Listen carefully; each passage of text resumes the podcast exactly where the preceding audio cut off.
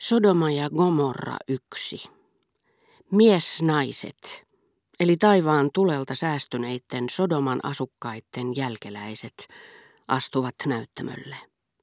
Nainen Gomorran, mies Sodoman mukaan. Alfred de Vigny. Muistanette, että jo hyvissä ajoin ennen kuin sinä päivänä, siis Guermantesin ruhtinattaren juhlapäivänä, tein herttuan ja herttuattaren luo vieraskäynnin, josta juuri kerroin. Olin urkkinut heidän kotiin tuloaan ja tehnyt piilopaikassani erityisesti Charlyn paronia koskevan, mutta itsessäänkin niin tärkeän havainnon, etten tähän mennessä ole puuttunut siihen, en ennen kuin saatoin antaa sille ansaitun paikkansa. Kuten jo kerroin, olin lähtenyt oivallisesta ja mukavasta tähystyspaikastani talon yläkerrassa, mistä näkee Bretignyn yksityishotellin kokonaisuudessaan, niin kuin myöskin sinne johtavat jyrkäntä rinteet, joita iloisesti italialaiseen tapaan koristaa Trécourtin markiisin vaunuvajojen kellotapuliin vivahtava vaalea ruusunpuna. Silloin, koska kuvittelin herttuaparin välittömästi palaavan, minusta oli tuntunut käytännöllisemmältä siirtyä rappukäytävään. Kaipasin vähän takaisin korkeuksiini. Mutta siihen aikaan päivästä välittömästi aamuaterian jälkeen siihen oli vähemmän aihetta. Sillä päinvastoin kuin vielä aamulla en enää olisi voinut seurata, miten minimaaliset henkilöhahmot, millaisiksi välimatka muutti Bretignyn talon palvelijat kuin taulussa, kiipesivät hitaasti pölyhuiskuineen yhä ylöspäin punaisista seinämistä niin somasti erottuvien laajojen vuorikristalliesiintymien välissä.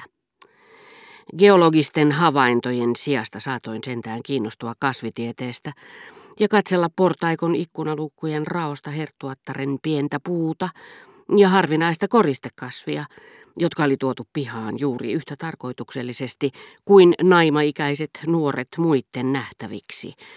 Ja mietin mielessäni, lähettäisikö onnellinen sattuma kuin kaitselmus epätodennäköisen hyönteisen vierailemaan tarjolla olevaan ja hyljeksittyyn emiin. Rohkaistuin vähin erin. Uteliaisuus sai minut liikkeelle ja laskeuduin pohjakerrokseen, missä ikkunanpuoliskot olivat myös auki ja luukut vain puoliksi suljetut. Kuulin selvästi, kuinka Jupien liikehti lähtövalmisteluissaan. Hän ei voinut erottaa minua kaihtimeni takaa, missä pysyttelin hievahtamatta, kunnes äkkiä heittäydyin sivummalle siitä pelosta, että herra de Charlus keksisi minut, ylittäessään hitaasti pihaa matkalla markiisitar de Villepräisin luo, vatsakkaana ja vanhentuneena, keskipäivän kiloharmaissa hiuksissaan. Rouva de Villepräisi oli huonovointinen. Siihen oli syynä paronin henkilökohtaisen vihamiehen markiisi de Fierboisin sairastuminen. Muutoin ei herra de Charlus olisi lähtenyt, ehkä ensimmäistä kertaa elämässään, vierailulle siihen aikaan päivästä. Sillä kuten kaikki Guermantesit, jotka sen sijaan, että olisivat sopeutuneet seuraelämään, sovelsivat sitä omiin henkilökohtaisiin tottumuksiinsa, joiden he uskoivat olevan kaukana snobismista ja ansaitsevan, että niille uhrattiin arvottomat eli seurapiiritottumukset. Esimerkiksi Madame de Marsant ei pitänyt vakiopäivää, vaan otti vastaan ystävättärensä joka aamu kymmenestä kahteentoista. Paroni käytti sen ajan lukemiseen tai antiikkiesineiden etsiskelyyn, eikä koskaan tehnyt vieraskäyntejä muulloin kuin neljän ja kuuden välillä iltapäivällä. Kuudelta hän lähti Jockey-klubiin tai Bois de Boulogneen. Hetken kuluttua tein uuden väistöliikkeen, jotta Jupien ei näkisi minua. Kello oli kohta niin paljon, että hänen oli lähdettävä virastoonsa, mistä hän ei palannut ennen päivällisaikaa. Eikä ollut viikkoon palannut aina silloinkaan, koska hänen sukulaistyttönsä oli lähtenyt midinettiensä kanssa maalle viimeistelemään erään asiakkaan leninkiä. Sitten tultuani siihen tulokseen, ettei kukaan voinut nähdä minua, päätin pysyä aloillani, jotta varmasti näkisin, jos ihme tapahtuisi ja hyönteinen tulisi esteistä, välimatkasta, vastuksista ja vaaroista huolimatta. niin mahdottomalta kuin sitä tuntui toivoakin, saapuisi kaukaa kuin lähettiläs ainakin kauan ja hartaasti odottaneen neidon luo. Tiesin, ettei sen odottava asenne ollut yhtään sen passiivisempi kuin miespuolisen kukan, jonka heteet olivat vaistomaisesti kääntyneet, auttaakseen hyönteistä ottamaan mitä sillä oli annettavana. Samoin valmistautui täällä oleva neitokukka pöyhistelemään keimailevasti emiensä vartaloita, mikäli hyönteinen tulisi, ja auttaakseen sen paremmin sisälleen tulisi sitä itse huomaamattomasti puolitiehen vastaan, kuin tekopyhä mutta aistillinen tyttölapsi. Kasvien maailman lakeja hallitsevat toiset, korkeammat lait.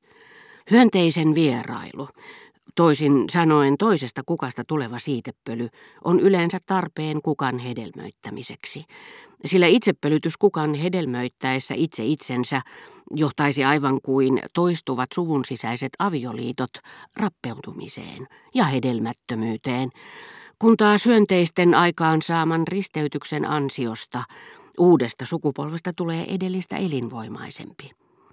Lisä saattaa kuitenkin olla yletön ja laji kehittyä liiallisesti. Silloin, niin kuin lääke auttaa taudissa ja kilpirauhanen aineenvaihdunnassa, niin kuin tappio rankaisee koppavuudesta, väsymys nautinnoista ja uni puolestaan parantaa väsymyksestä, niin tulee myös poikkeuksellinen itsepölytys sopivasti säätelemään, jarruttamaan, palauttamaan kukan normaali rajoihin, jotka se oli tullut ylittäneeksi. Ajatukseni olivat seuranneet rataa, jota vielä myöhemmin tulen kuvailemaan, ja olin jo tehnyt kukkien itsetiedottomasta keimailusta kirjallisuuden alitajuisiin alueisiin soveltuvia johtopäätöksiä, kun näin herra de Charlyn astuvan markiisittaren ovesta. Hänen tulostaan ei ollut kulunut kuin muutama minuutti. Ehkä hän oli iäkkäältä sukulaiseltaan tai tämän palvelijoilta saanut kuulla, että oli tapahtunut käänne parempaan, tai pikemminkin parantuminen koko pahoinvoinnista, joka rouva de Villepräisin tapauksessa oli ollut vain ohimenevää. Sillä hetkellä, silmät puoli ummessa auringon valossa, paroni kuvitteli, ettei ketään ollut näkemässä, ja päästi kasvolihaksensa raukenemaan, lientymään vilkkaan keskustelun ja tahdonvoiman ylläpitämän jännityksen ja korostetun vitaalisuuden. Nenä oli voimakas marmorin valkeissa kasvoissa, eikä tarmokas katsekaan ollut enää painamassa vääristävää leimaansa hienoihin piirteisiin. Hän oli pelkkä Guermant vain, ei muuta, ja näytti siltä kuin hänet Palamède viidestoista olisi jo veistetty Combrayn kappeliin.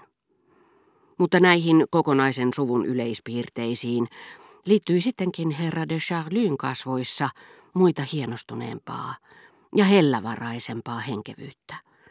Pahoittelin hänen puolestaan, että hän tavallisesti turmeli kiukun puuskillaan, epämiellyttävillä oikuillaan, juoruillaan, ilkeydellään, turhamaisuudellaan ja kopeudellaan, ja kätki kovan naamion alle ystävällisyyden ja sydämen hyvyyden, joiden näin hänen markiisittaren luota tullessaan niin lapsenomaisesti leviävän hänen kasvoilleen.